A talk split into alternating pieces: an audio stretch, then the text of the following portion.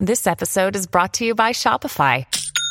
Forget the frustration of picking commerce platforms when you switch your business to Shopify, the global commerce platform that supercharges your selling wherever you sell. With Shopify, you'll harness the same intuitive features, trusted apps, and powerful analytics used by the world's leading brands. Sign up today for your $1 per month trial period at shopify.com slash tech, all lowercase. That's shopify.com slash tech. Hey, it's Ryan Reynolds, and I'm here with Keith, co star of my upcoming film, If, only in theaters, May 17th. Do you want to tell people the big news?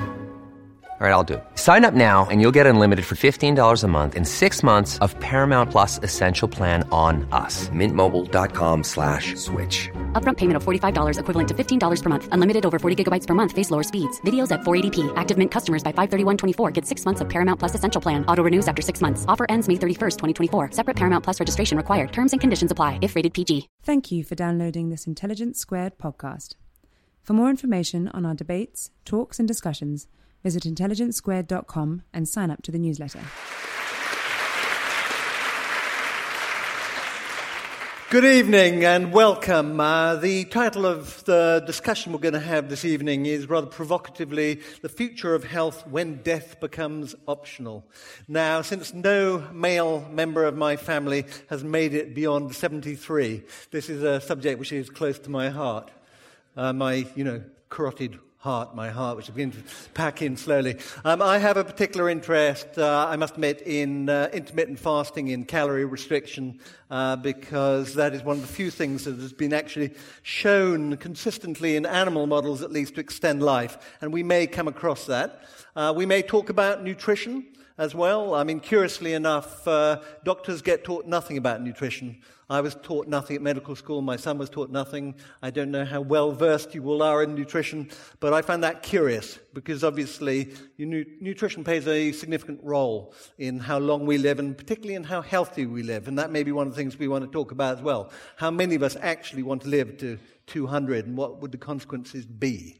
But um, I think it's time to start, and we're going to be beginning with Dr. Daniel Kraft over here. And um, Daniel uh, comes from the Singularity University in California. And uh, there they like to, it's a sort of think tank, and they like to address big issues. And there really is nothing bigger uh, than aging, I would have thought.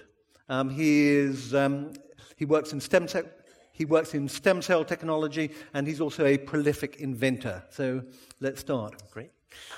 Thanks. So, uh, thanks very much. It's terrific to be here in London because, as you can tell from my accent, I was actually born here down the street at Royal Free. Um, but I come from Silicon Valley, uh, where we look quite a bit at technology. And what we want to focus on a bit tonight, in addition to longevity, is a bit of the future of health and medicine from the angle of prevention, diet, nutrition, um, better forms of doing smarter, earlier diagnostics, therapy, more precise and personalized, and how we can all be participatory and play a role all together in the future of health and medicine.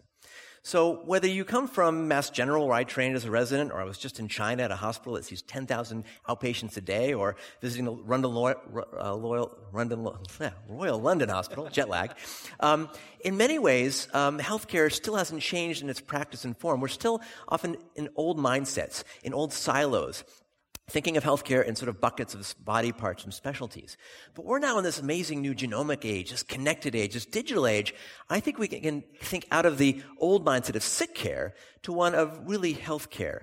When I think about sick care, it's really today's world, intermittent data, an occasional blood pressure check, EKG, uh, blood sugar or, bl- or, blood pressure you might fax to your doctor.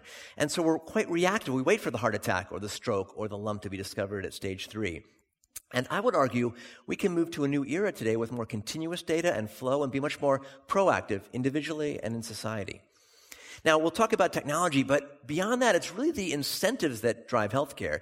You know, in, in, the US, we're mostly fee for service. We get paid to do more procedures, more biopsies. Therefore, we're spending 80% of our care on folks who already have advanced and chronic disease. As we're starting to shift to value based care, we're rewarding keeping people healthy. You're going to be more rewarded for keeping yourself healthy and driving longevity. And also, there's a change in where healthcare is happening. No longer in the clinic, the ICU, the, the ER. We're driving healthcare to our homes and increasingly onto our own bodies. So the Internet of Things is coming to the Internet of Healthcare. And we have a whole new set of tools, right? And our pockets are now these new magical medical devices. They're writing Moore's law, the power of computation that keeps doubling every 18 to 24 months, which is why our smartphones are more powerful in computation and speed and price performance than the best supercomputer from MIT in the 70s. And they're as an example of exponential technology. And some of that mindset's coming to healthcare and bringing us this new era of what's often called digital health or connected health or mobile health. I think soon we'll just call it health. We don't call it digital banking or digital movies, but it does provide a new platform and way to think about things, not just in terms of Moore's law, but the convergence of all these fast moving fields from genomics to virtual reality to artificial intelligence. So we need to think exponentially and convergently uh, and be disruptive and self-disruptive. Just like many worlds have shifted around us, we've even seen Uber do a pilot where you could do Uber Health, press a button, and a doctor would come to your house or apartment within three hours. Um, you know, not sure what kind of doctor you get, but you'd get one. So, um, and they can rate you and you can rate them. So that transparency element's here. And as was mentioned, I, I, get a lucky place to look at this convergence as the chair of medicine at Singularity University, based in the heart of Silicon Valley, where we bring folks across the spectrum, from patients to physicians to pharma to devices, and rethink things from this convergent arena. Because uh, a big focus now could be on true health and prevention. We'll talk about, you know, genetics in a bit, but it's our behaviors over time that are much more impactful. And now we have a way of sort of measuring our behaviors. How many of you have on some Fitbit or Jawbone on their wrist? You know, you probably lost one too. But these technologies are enabling us to quantify things like our steps and our sleep, which are, sleep's important to your, your health and sitting's the new smoking. Uh, but if you can start to measure these elements and now start to move from quantified self to quantified health, we can prescribe connected devices, blood pressure cuff scales, and your clinician is soon going to see that information and use that. And we can measure much more than our steps. Connected glucometers that talk to your smartwatch, digital tattoos, connected jewelry, from wearables to insidables to even trainables, things that can uh, buzz you in the back and get your posture aligned. All sorts of things are emerging that can enable us to have insights uh, and data in real time. Wi-Fi can be used actually to be measuring uh, data from your own home. So we're entering an era where our digital exhaust will soon be continuous and we can use that in smart ways. Our smartphones can be a, a, a mirror or a, a measure of our mental health, something so important to health and medicine. And the data is starting to flow through our smartphones. Uh, things like Apple Health Kit. Soon that data will flow to your health system through the NHS, where you can make sense of it, integrate that data into sort of a health score, and nudge you in terms of both prevention, diagnostics, and therapy. Think about your modern car. Modern cars today have 300, 400 sensors on them. You don't care about any one sensor.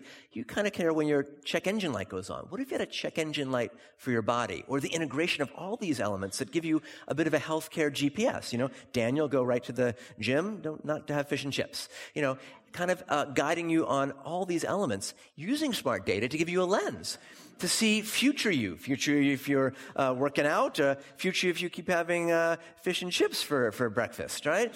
And that could be a powerful lever. Or smoking, for example. Um, what if you could see yourself or your children or your patients before smoking after smoking, blending augmented reality to change our, our, our, elements. Virtual reality is here. I just received my $600 Oculus Rift, but you can get a $6 cardboard version and be in virtual worlds, which is now being used, for example, to educate surgeons. Uh, just down the street at Royal Hospital, they're doing a real-time virtual reality and allowing you to see a surgery in actually real time. I just came from there today. Shafi Ahmed and colleagues at Medical Realities literally today streamed to about 2,000 people watching a surgery in real time around the world in 3D. Amazing possibilities there, including for exercise and, and beyond. Old school technologies can help our health, longevity, and prevention. Things like yoga and meditation. You can actually measure your brain waves with consumer devices and gamify mindfulness, prescribing this to someone with anxiety or depression instead of a drug, for example. We can start to now digitize our genomes. It used to be millions of dollars. The price of sequencing has dropped at double the rate of Moore's Law to about $1,000 today. It comes with an app. Soon your clinician will see that data. Here's my data related to athletics. And sadly, I want to go and work out, but my uh, I have trouble getting out of bed in the morning to work out. But I have an excuse. As you see, my motivation genes are low. So uh, uh, some of these things can be uh, complex.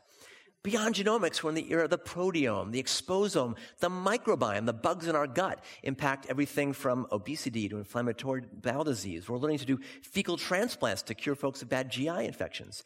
We're entering an era where you can sequence your own microbiome for about 50 pounds and crowdsource that data. New diagnostic tools are coming through crowdsourced trials. Medical tricorders have been developed that you can touch your forehead, pulls down your temperature, your heart rate, your blood pressure, will talk to your smartphone, overlay with artificial intelligence to make make sense of it. Or instead of bringing your urine to the clinic, you can dip it and use your app to take a picture and send that data directly to your physician, to the NSA, whoever else wants the information. Lots of potential there.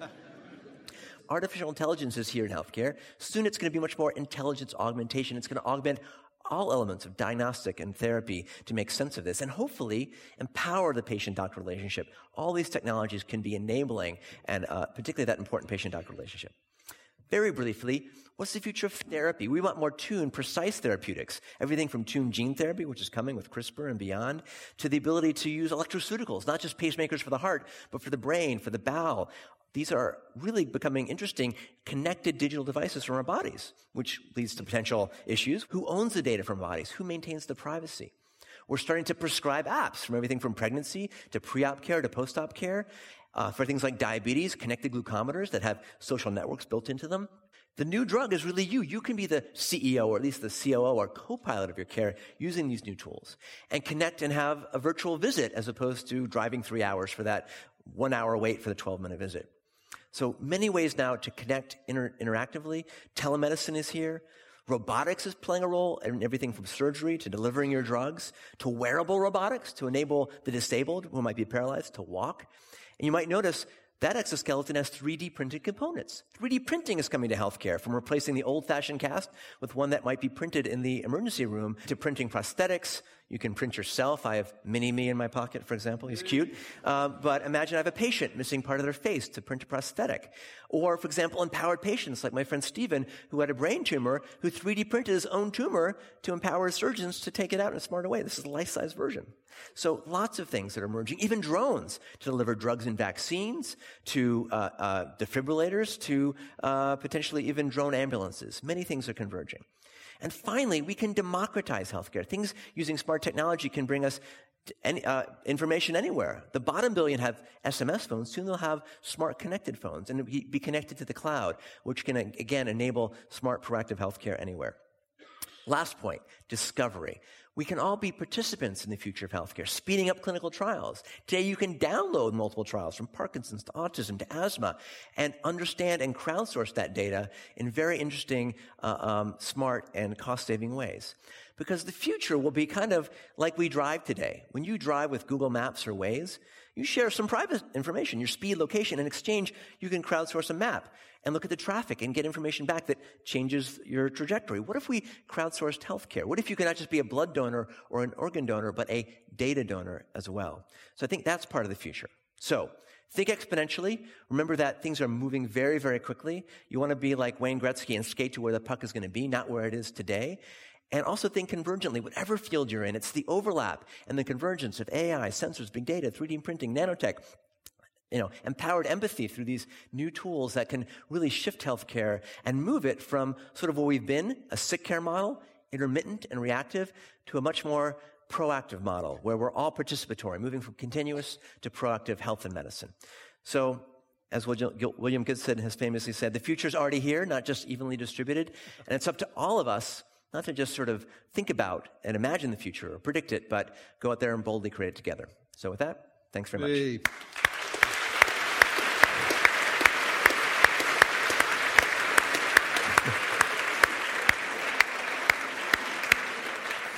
Thank you very much, Daniel. Tony was saying beforehand that until you've seen Daniel in full flow, you haven't lived. So I'm just intrigued because I can see you've got a wristband on. You've got presumably that some, oh, two of them. Uh, who here has uh, digital technology on them that's measuring bits? How many hands up? See if the Brits. If you did this in California, presumably everyone would stick both hands up. They? Uh, any of our other participants wearing anything? Afraid not, no. I'm afraid you're amongst a very conservative lot. Um, I must admit, I used to work on a program called Tomorrow's World, so I am both incredibly moved but also deeply skeptical by the things you're um, talking about, and we'll address that. Um, Tony, what do you think? Um, uh, so I always think it's breathtaking when I hear Daniel talk, and every time I gain new insights. And I've been going over to his uh, uh, uh, sort of conference and event that he organises uh, in San Diego every year for three years now, I think. And um, it's just what I find sometimes in the NHS in, or in England or in Britain generally is sometimes we, we just lose that can do spirit. You know, we have a history in our country. I think we have more Nobel Prize winners per head of the population than any other country on the planet. And yet, at delivering that invention into something that is an innovation that's taken up across the world, very mm. often that's done better abroad than it is in this country. And you go to America and you see this anything's possible, we can do it. And I try to go there just to get an injection of can do, enthusiasm, and anything's possible to try and bring that back to England. And my batteries run low at about the end of the year, so I go back and get some more. It's, um, who knows what's going to come true in all of this? The thing is, there, is, there are so many things out there that are being taken out of the hands of doctors and put into the hands of patients that I think that it's a really exciting time to be alive, a really exciting time to be in medicine, but a, a, uh, there's never been a better and more empowered time to be a patient or a citizen um, uh, moving forward looking at healthcare. Pedro? Well, I'm very impressed with all of the technologies that are being developed. But I mean, if I can play devil's advocate, the, question to me is how many people are really going to adopt this technology? I mean, California people are, well, some of them are very health conscious, but surely people who smoke, they are aware that it's bad for them. So are they going to be convinced of stopping smoking by this? Some people don't, don't see that. I remember a, a bumper sticker I saw in America, where you see these things, which said, Don't smoke, exercise, eat right, still die. um, so, do you see a lot of um, people really employing this, people who are, not, who are already having a healthy diet or a healthy lifestyle? Well, I think uh, just like with personalized and precision medicine, um, behavior change and everyone's individual carrots and sticks are quite diverse. And it's not just about giving someone a wearable device and an app that's one size fits all. We need to understand your incentives, uh, whether you want to live to 120 or want to run a marathon at, at age 90. Um, and so I think part of the potential here is to um, leverage, you know, you want points, he wants badges, I want dollars. Other people are leveraged in new ways. And we may do a, a Myers Briggs for behavior change when you're coming to the physician or the uh, uh, your nurse practitioner to help wire your prevention or diagnostics or therapy. Um, so part of this is not just these little gadgets, but learning how to leverage that and use it to nudge you in smart ways to uh, hopefully do more prevention. So just like the car insurance companies in the U.S. now, if you're a bad driver, they'll measure your speed with your mobile phone. Um, we're starting to see folks get uh, lower insurance premiums or bonuses if they're joining the gym, walking 10,000 steps, and doing healthier behavior. So the levers are coming. Thank you very much, Daniel. We'll come back to you, I think, later. Um, I'm moving on now to Professor Tony Young, who is a surgeon and an inventor. So um, somehow he's managed to fit in the time to develop four startup companies. He's also the NHS's National Clinical Director for Innovation, which sounds very sexy. Okay, Tony. Thank you very much. Um,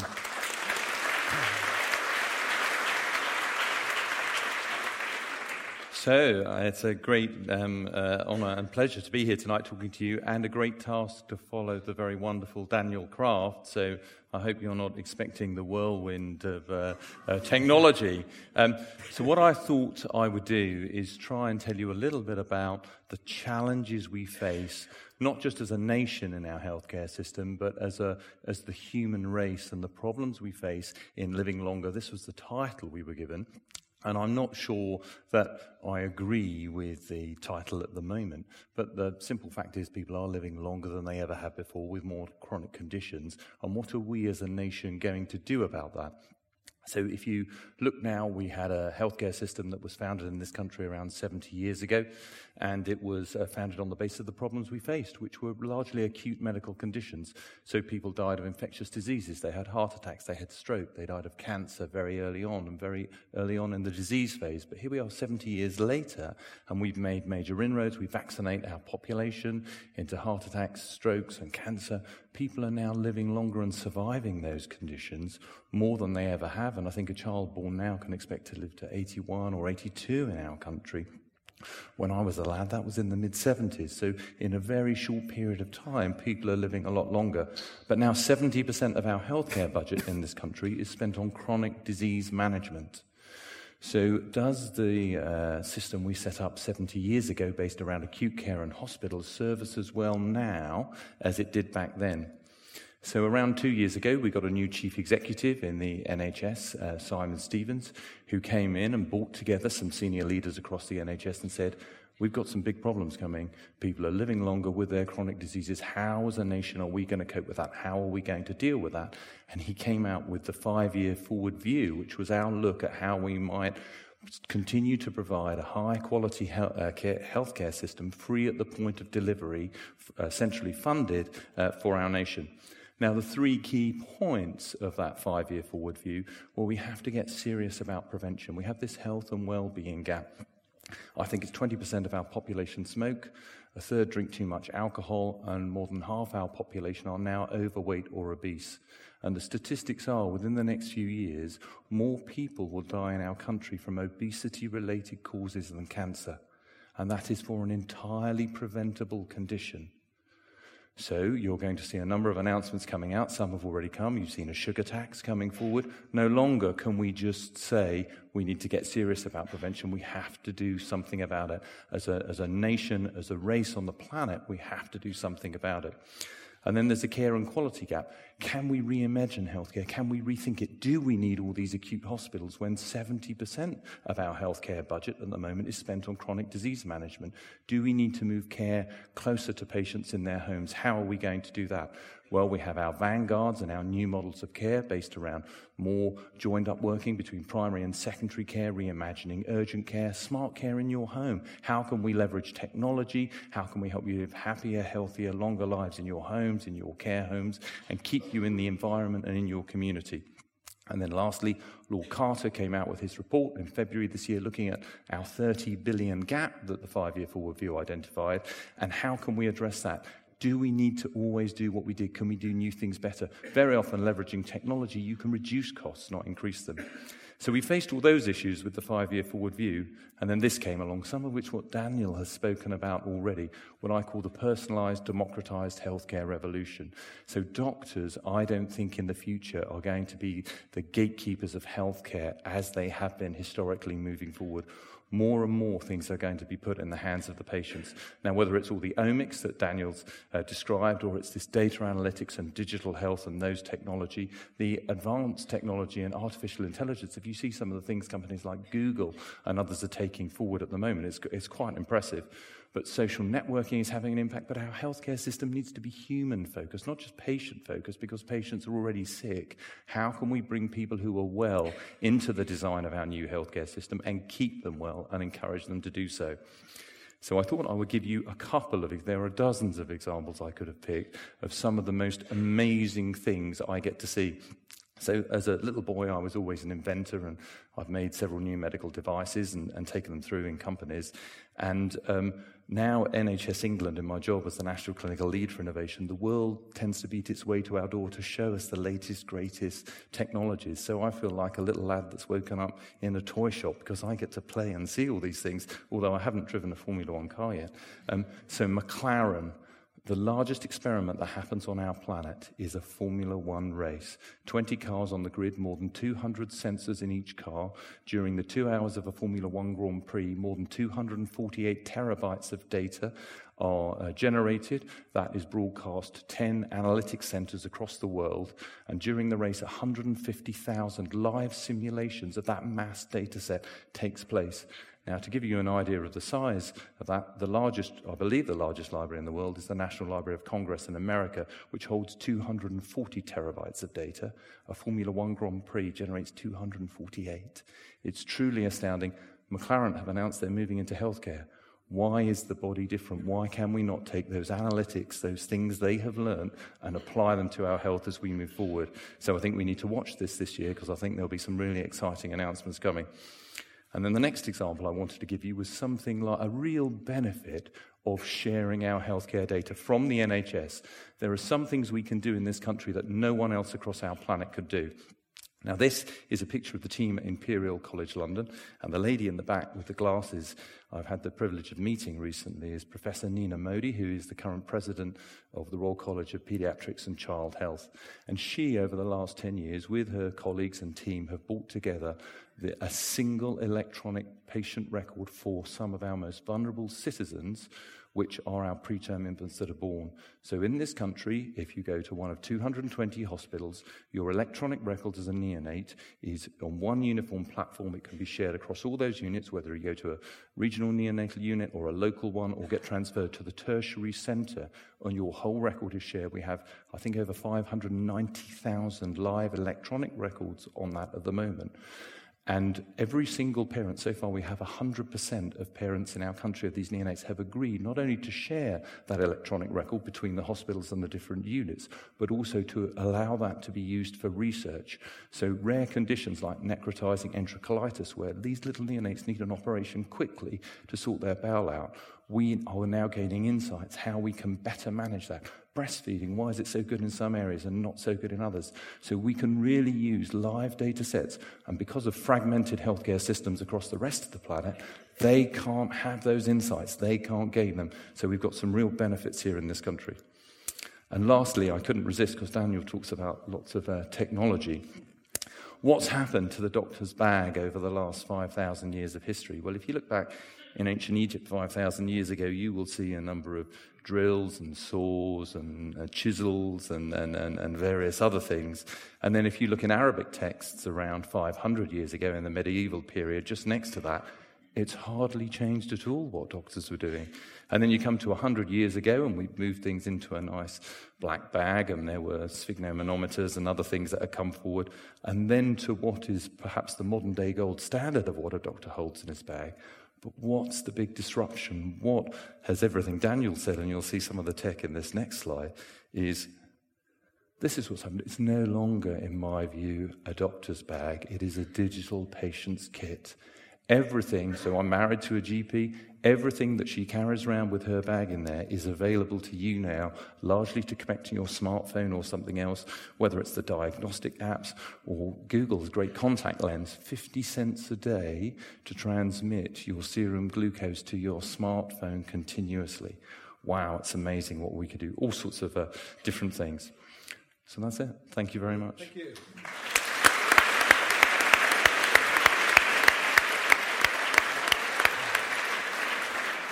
Pedro, do you think Pedro, do you think the NHS is ready for this sort of technology, or indeed will respond to it?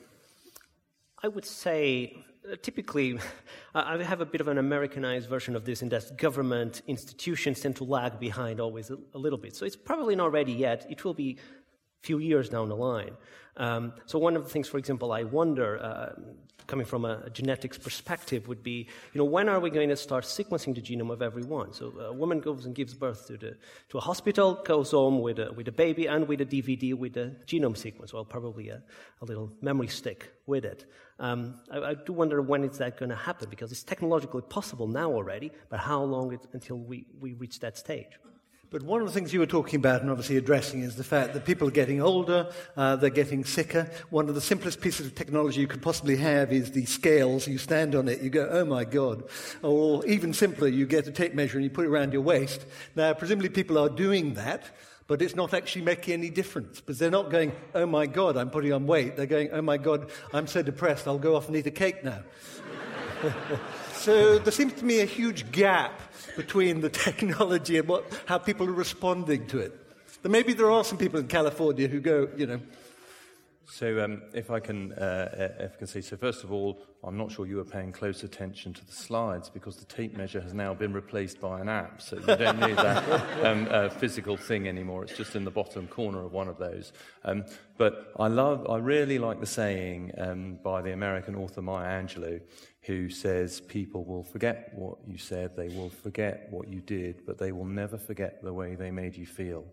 And I think if we truly want to um, work with our population as a medical profession and help them take up these latest, greatest things, it's how you make them feel. An example I would give is something that's been developed on the science park I work in in Essex on the MedTech campus at Anglia Ruskin University.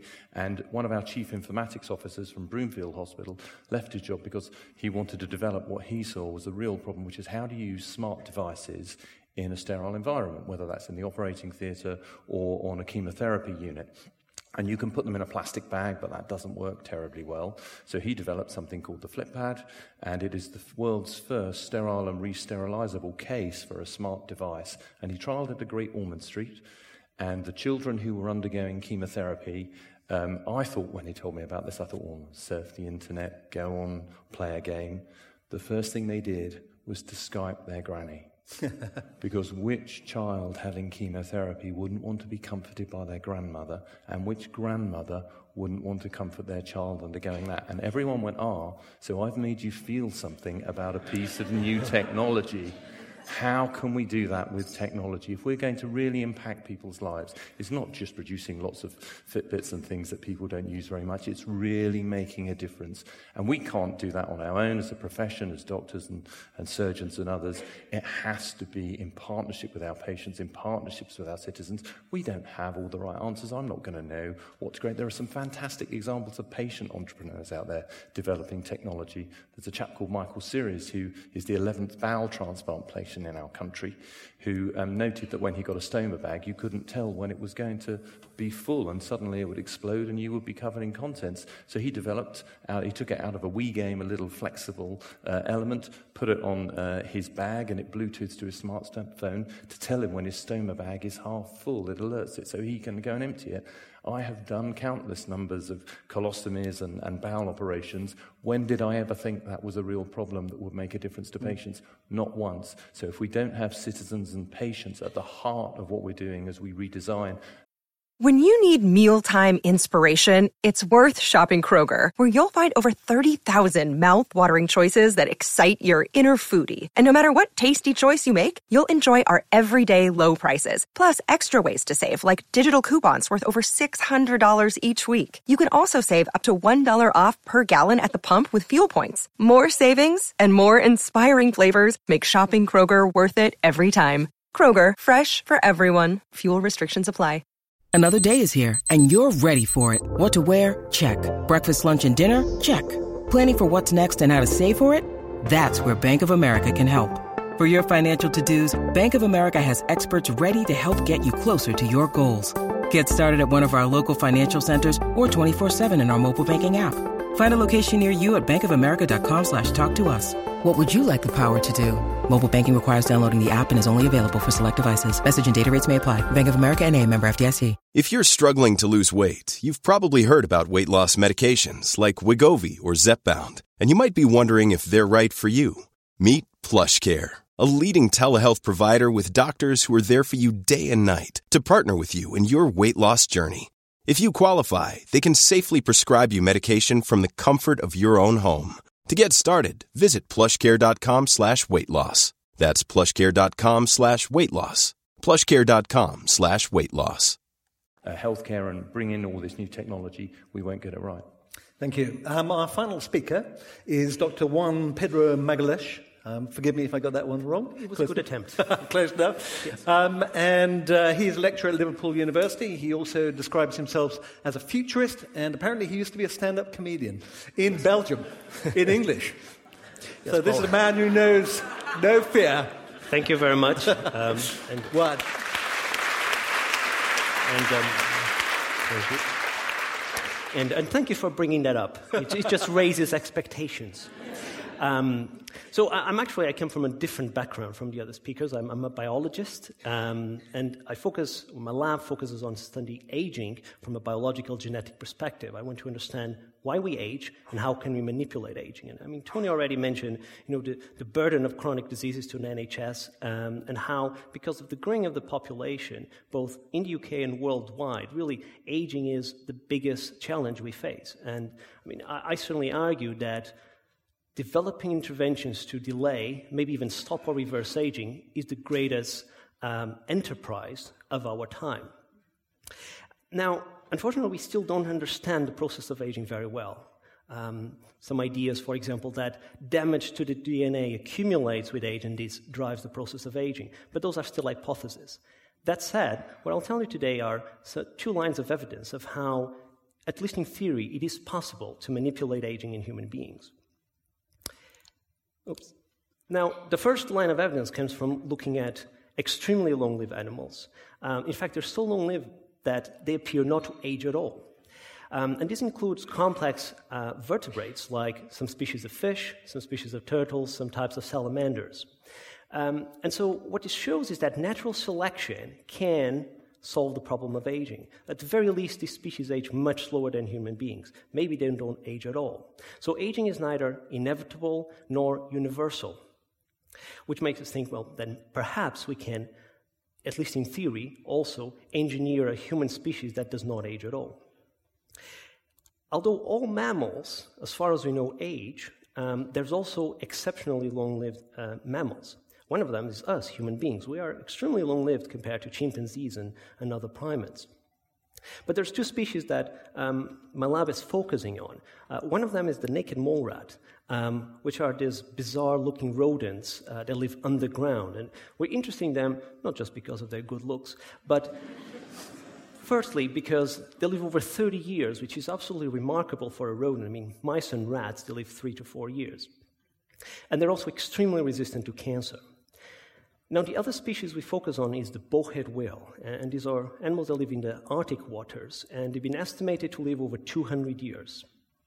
And of course, this is in the wild without the NHS or hospitals or doctors. So um, they must have mechanisms to protect against diseases, in particular cancer, because if you think of these massive animals, um, they must have mechanisms, anti-tumor mechanisms that we lack.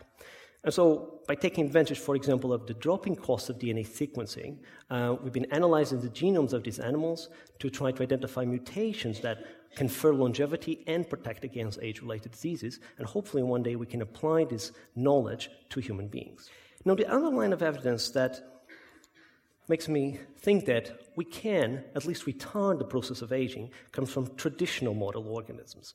Uh, as you might imagine, we cannot study aging in, in human beings, uh, at least not test mechanistic hypothesis. So we have to rely on small, short-lived animals, like what you see here are worms, C. elegans, are tiny microscopic animals that live only a few weeks, um, and traditional models like mice and rats. And one of the greatest breakthroughs in the field of aging research in the past 20 years or so is that the process of aging in animal models is surprisingly plastic. It can be manipulated. And in particular, at the genetic level, it's incredible how much we can manipulate it.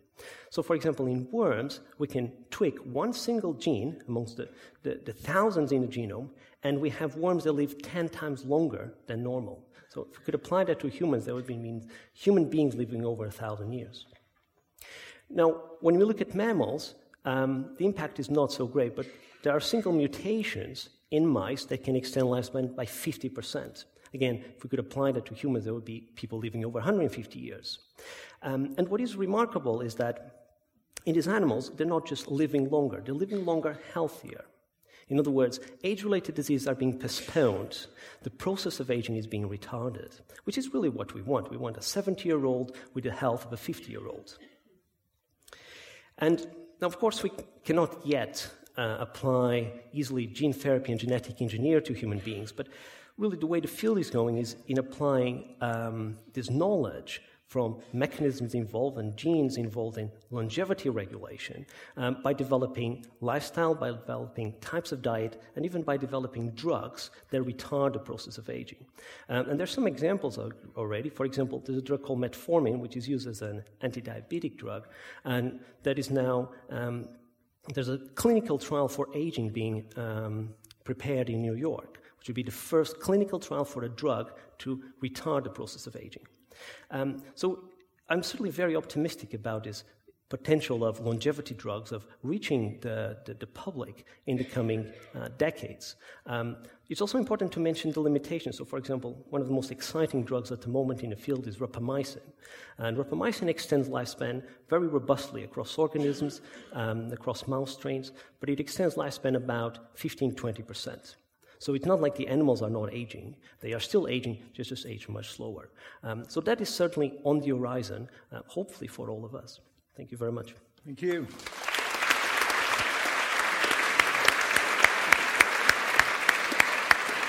Now, uh, one of the scary statistics I read recently was that a child born on Monday will um, live on average a day longer than a child born tomorrow. Uh, the longevity is doing that. That we now live, the life expectancy has increased in Britain by 10 years in the last 40 years.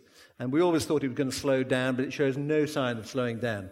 Who here actually wants to live to 200? Who's, who's voting for 200? Who wants to live with the same person for another 170 years? you think, blimey. How is this going to affect things? Very bold. I have to do that for my wife. so, uh, can, what, what do you see as the sort of social and political and economic consequences of this sort of urge, or if you're not urge, or this, this thing which is happening, is that we are living longer, at least we're living longer in the affluent parts of the world? What do you reckon, Dan? Everybody wants to live longer in California, presumably. What do you think?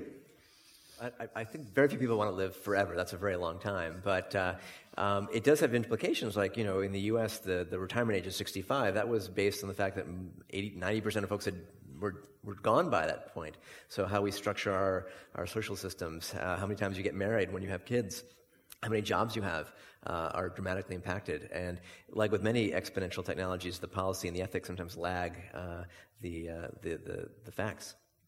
Tony? So, well, I think this is um, where the National Health Service is going to come into its own, and I think we're going to see systems across the world start to look at this big, you know, test bed we've set up here in our National Health Service because we have a pooled risk model. So, if you're a private insurance company looking to have the lowest risk to insure a patient, if you've got their genetic screen from when they were born and came out of the maternity unit that tells you they're going to have a heart attack when they're 30, and if they survive that costly episode, they'll get this form of cancer, and then they might get diabetes, or, or they might uh, end up with dementia or something like that. Who is going to insure that person? So, are you going to have discrimination against people on the base of your genes and genomics? And I think people are going to have to have legislation around the world to protect against that.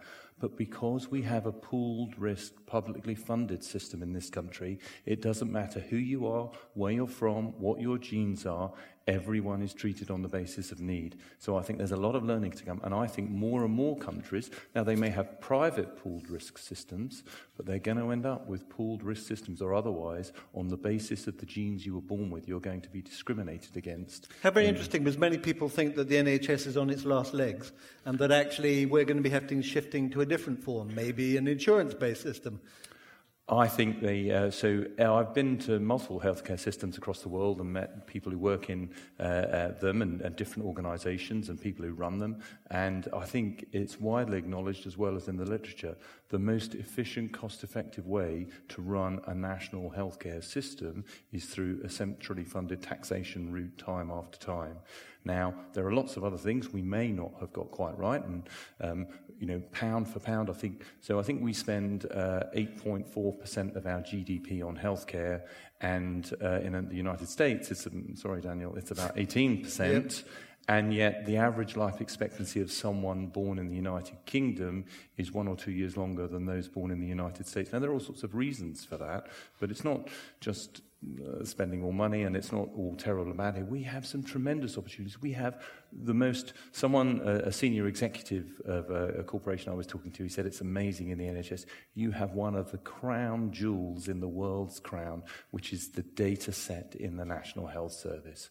We have a unified system. We're, we're gonna, it's all going to be electronic in the next few years. We're going to bring it together, the insights we could gather that will make difference to um, healthcare populations across the world. And we have a very diverse population, not monoethnic like some of the Scandinavian countries who also have extensive electronic records. So I think far too often in our country do we do ourselves down. We should be really proud of what we've done. We provide high quality care right across the system. Can we do better? Yes, we can always do better. Of course we can. But I'm still proud to be a, a frontline okay. doctor in so the Pedro, NHS. So Pedro, you're working.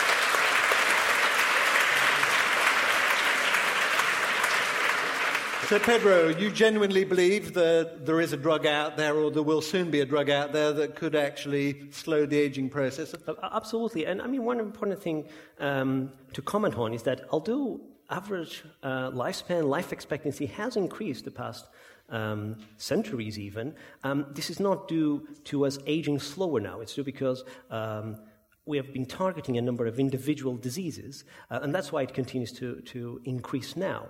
And if we could slow down the process of aging, even if slightly, then this would have a massive impact across a number of diseases. It would be great for the NHS because a lot of its costs are actually uh, in elderly individuals. So, what you want is you want to extend health span, make people healthier longer, um, which is good, of course, for all of us, and is also good for from a financial uh, perspective. So, you don't see a downside? Um, no, I don't think there's a downside in people being healthier for longer. No, I, I think that that's what we want. I mean, I, I, don't think anybody here would like to have Alzheimer's disease. I don't see a lot of hands being raised. So, um, so people want to be healthy for longer. And, and from a financial perspective, again, from the NHS perspective, I think it's very good as well. Okay, I think it's probably time to um, ask the audience what they think. Um, anyone sticking up their hands and microphones? Hi, thank you very much um, for your talk. I'm a student at Imperial College. I'm a medical student at Imperial College. Um, and I think it's so exciting, everything that you're talking about. But don't you think that living a good life is about more than just having like a healthy body isn't it? About like social conditions our working conditions things like that. And when there's so much going on in the world where we can't even provide those basic resources isn't it a bit doesn't it just seem like we should perhaps shift our focus to improving those other aspects of life that are so vital to living a good life not just your healthy body Okay, so this is uh, an accusation of narcissism, that essentially that you're just too obsessed with looking good. what do you think? Is that reasonable criticism or unfair? Do you think we should be looking more broadly at the human condition than really just obsessing about our glucose levels and our cholesterol levels and things like that? Well, you can track your weight, your glucose, etc. But we know that our social connections are are really powerful. You know, loneliness kills, and we can now uh, uh, leverage folks who might be socially isolated. They can connect on social media. They can have friends and family uh, support their their healthy habits or their unhealthy ones. So there's a lot of ways that these uh, intertwine. It's not just the, the drugs or the weight or the the diet that that can be empowering, including the um, your, your workplace um, and your ability to connect. Um, and learn and grow. So. So I, I would say in um, response to that, so we've been supporting something that came up from people from the grassroots, an organisation um, called uh, AESOP, Arts and Entertainment with a Social Purpose, bringing the arts and healthcare together. There are a number of disparate groups going on. One was called Dance to Health, and they found that after you, you were elderly and you'd had a fall in a hospital, you went through this physiotherapy regime, which was quite intensive and one to one and quite expensively delivered. And it worked while you were with the therapist, but not so well after. Then a choreographer got together with a physiotherapist, took this proven physiotherapy falls regime, set the moves to dance, so a group of 30 people could get together in a room, learn how to dance, and have their physiotherapy. So it was much cheaper. But the most important thing was these people who were frightened, they'd had a fall and were feel, feeling frail, actually got to meet new people, find new friends, increase their social networks rather than increase their social isolation. And when the program stopped, most of the people who went along carried on doing it because they wanted to meet their new friends and, carry on dancing and being healthy. So you're absolutely right. What, what's the point of existence? Just for the sake of it, none, but with you know, the arts and with all those other wonderful things going on around in our lives that make life worth living. And I think that's a really important thing. And I would just add that uh, it also correlates with longevity. So individuals who have more and stronger social connections, uh, they tend to live longer. So you have a, an incentive there as well.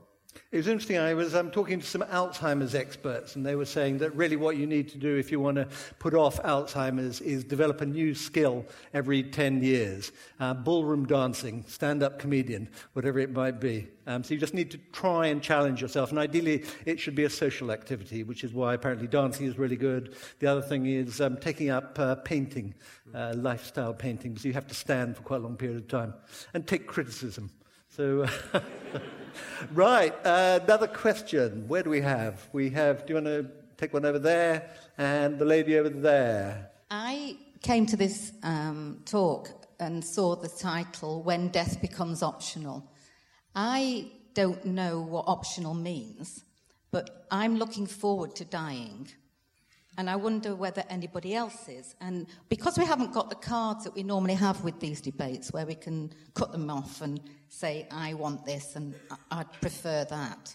I'd love to know how many people, and particularly Okay, with well, the I put it panel, to the audience. who wants to die? Who wants to die? Not necessarily this evening, but sometime reasonably soon.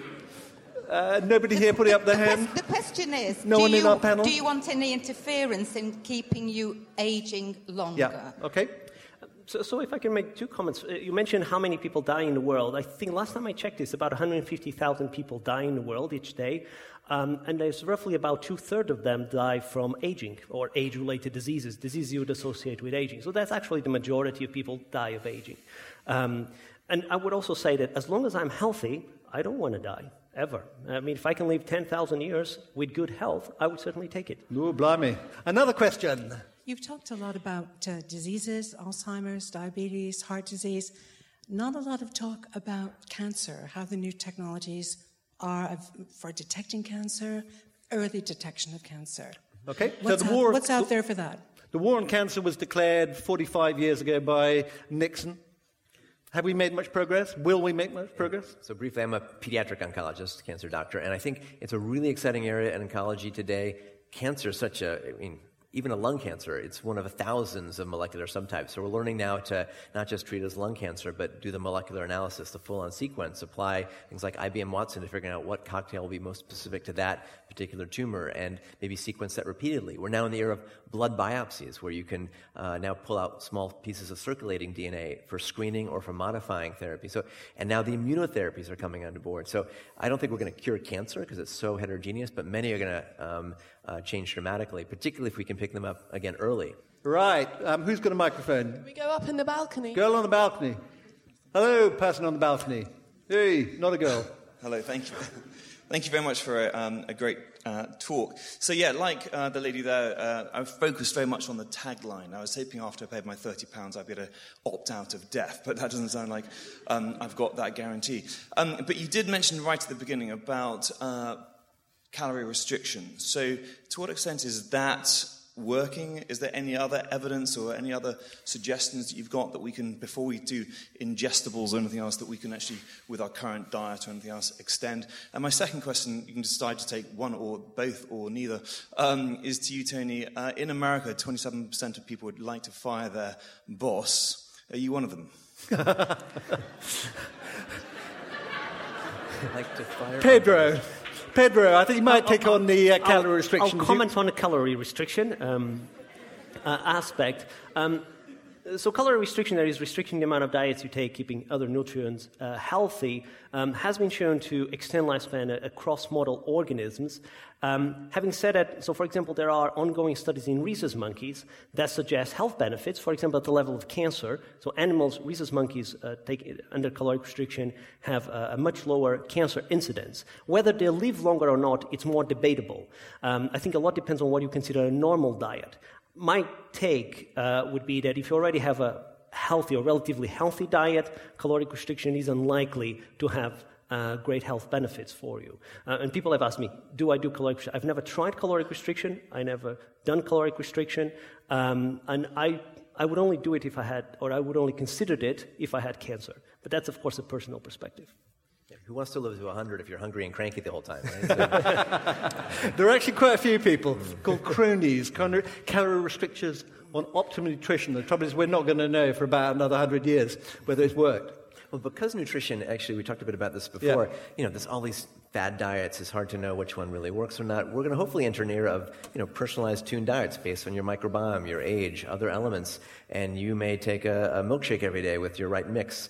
Um, or to stimulate what, what calorie restriction might do, which is activating certain genes which might affect the, the, the biological clock. So uh, I think there's a lot to do with nutrition um, in many ways. But I think one of the interesting challenges is going to be to the randomized controlled trial, because that's been the gold standard until now. We get take half of you and the other half, and we give you a drug, say for cancer, and maybe 60% of you get better compared to the placebo group. Uh, the, but the reality is there may be a subsection over there who do fantastically well on this drug, uh, but on average, statistically, it didn't work, so the drug gets chucked out. Do you think there is kind of going to be a future where we are much better at selecting, sort of, as you say, diet, drugs, or things like that, making truly personalized medicine? So to get to personalized medicine, it's not just our genome or microbiome or digital data, it's integrating it all together. And we're starting to see companies like uh, Craig Venter, who's one of the first to sequence a genome, have a company called Human Longevity Incorporated, or Lee Hood with a company called Arivale, where for a lot of money today you can get sequenced, MRI, microbiome, etc. And we're starting to mash up these data sets and be able to look at them and pick up disease early, tune behavior, manage therapy. So again, it's going to be an integration of a lot of these elements that'll help move the needle. Okay, another question. Who's got the microphone? Lots of questions. Uh, Ini Manimo down here. And uh, could you just, yes, please? Short Hello. questions. We like short questions. I'll try. Um, okay, so I understand that all the technology and everything is very exciting and we want to use all of it as much as possible, but I feel that we're kind of um, forgetting that human touch is very important in the process of healing. And how do you think that we can build systems that can incorporate both?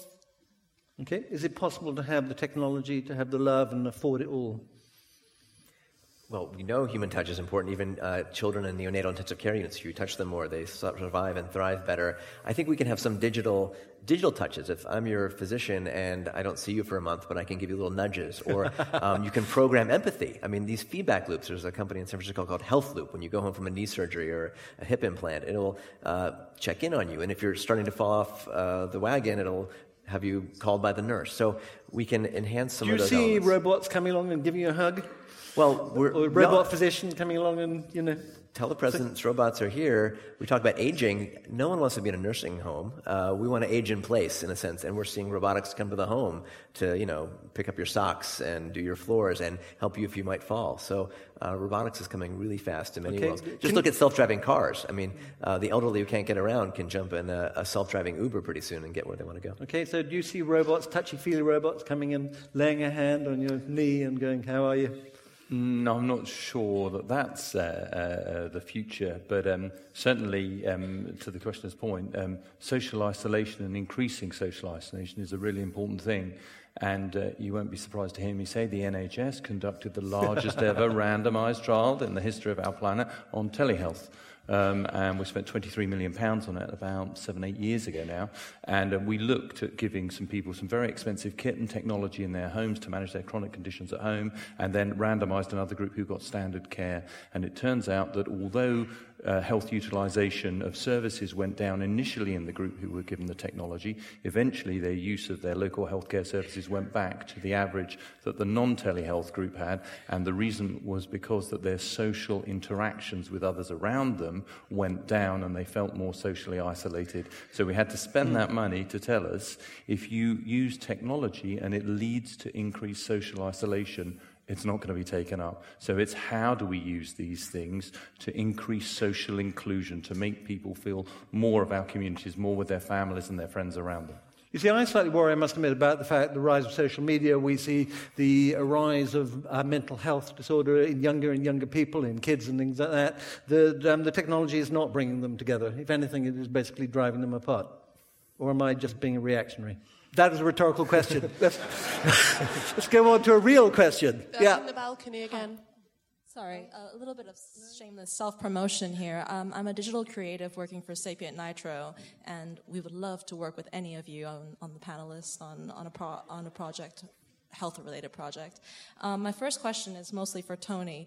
When do you actually foresee, is there anybody actually trying to move this behemoth closer to digitizing all this information? So that's one question.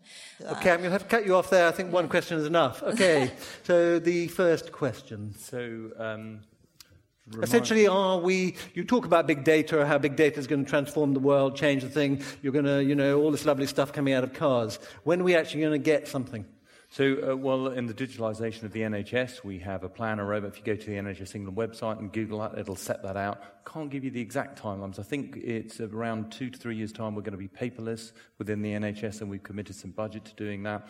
And with a, we're still, it turns out, we're still, I think, the largest purchaser on the planet of fax machines. I thought, Yay. I thought they had all Something to be proud of. So Probably um, German we do fax machines. But that, that is Yeah. going. There is a, um, and we've got an, a, a strategy and a number of funds in place to help us deliver on that. So it is coming, and it's not going to be easy, um, but we are committed to doing and delivering on that.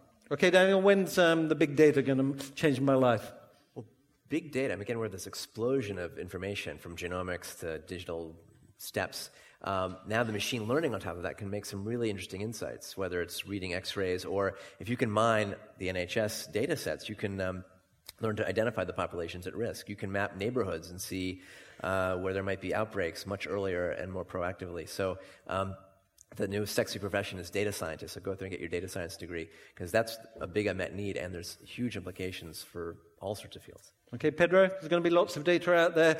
Is any of it going to be exciting? There was a lot of exciting, I think, from the field of aging and longevity, for example, in understanding centenarians, why they live so long. One of the interesting, actually, things about centenarians is that um, they also have uh, what's called a compression of morbidity, in, in the sense that they don't develop a lot of diseases until they're really old. So they're actually a, um, a good their costs are very, relatively low for things like the NHS. Um, one of the big challenges we still face from a biology level is that we don't understand well why they live so long. Uh, we know a lot about genetics of aging in mortal animals, but we don't know so well about human beings. So from that perspective, this, this big explosion in data and sequencing lots of individuals, uh, we're certainly optimistic that it's going to change all that. Uh, and, a few years, we will have the information we need to understand why centenarians live so long.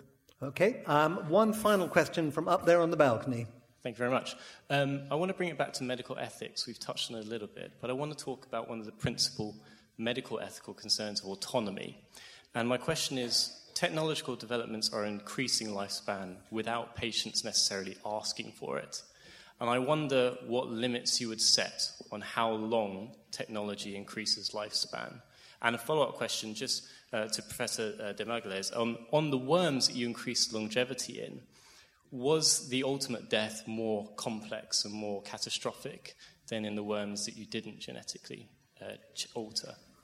So, just as we basically say you're not allowed to drive more than 70 miles an hour on the motorway, should we basically go, you're not allowed to have more than 90 years? Get over it. You want 120 years, you're greedy. No way. What do you think? Well, so you're asking a man who does prostate exams what he thinks about patient autonomy, um, which is what I spend a half of I'm- my I'm trying to make doing. the link. What's the- All what's the link? uh, So, I, so I'm not. It is one of the fundamental tenets of medical ethics, um, uh, autonomy, and it's something that has to remain right at the heart of everything we do when we're taking things forward um, about those individuals. So I'm, I'm not going to claim to be something I'm not and have some a great answer to those things. I'm a frontline clinician who respects the autonomy of patients in, in everything I do, and I think more and more through what, whether it's the GMC guidelines or the professional guidelines and things we have through our colleges and things, that's at the heart we practice. Whether you're a doctor in America or in this country, that's at the heart of what we practice. I think it is a really important debate to have around those things. But I think those options are out there and they're being presented. I didn't ask if, uh, maybe I was asked if I wanted my mapping app on my phone to contribute to the pool of data that was telling me whether I was going to be stuck in a jam. But actually, I'm quite glad that it does happen on those things. So it's a really important thing, and we mustn't forget that in the debate as we move forward. I agree. Okay. Uh, thank you very much to our panelists, and uh, it's been brilliant. Thank you for listening. You can download more Intelligence Squared podcasts free on iTunes and SoundCloud. If you'd like to find out more about our events, sign up to our newsletter at intelligencesquared.com and follow us on Facebook and Twitter.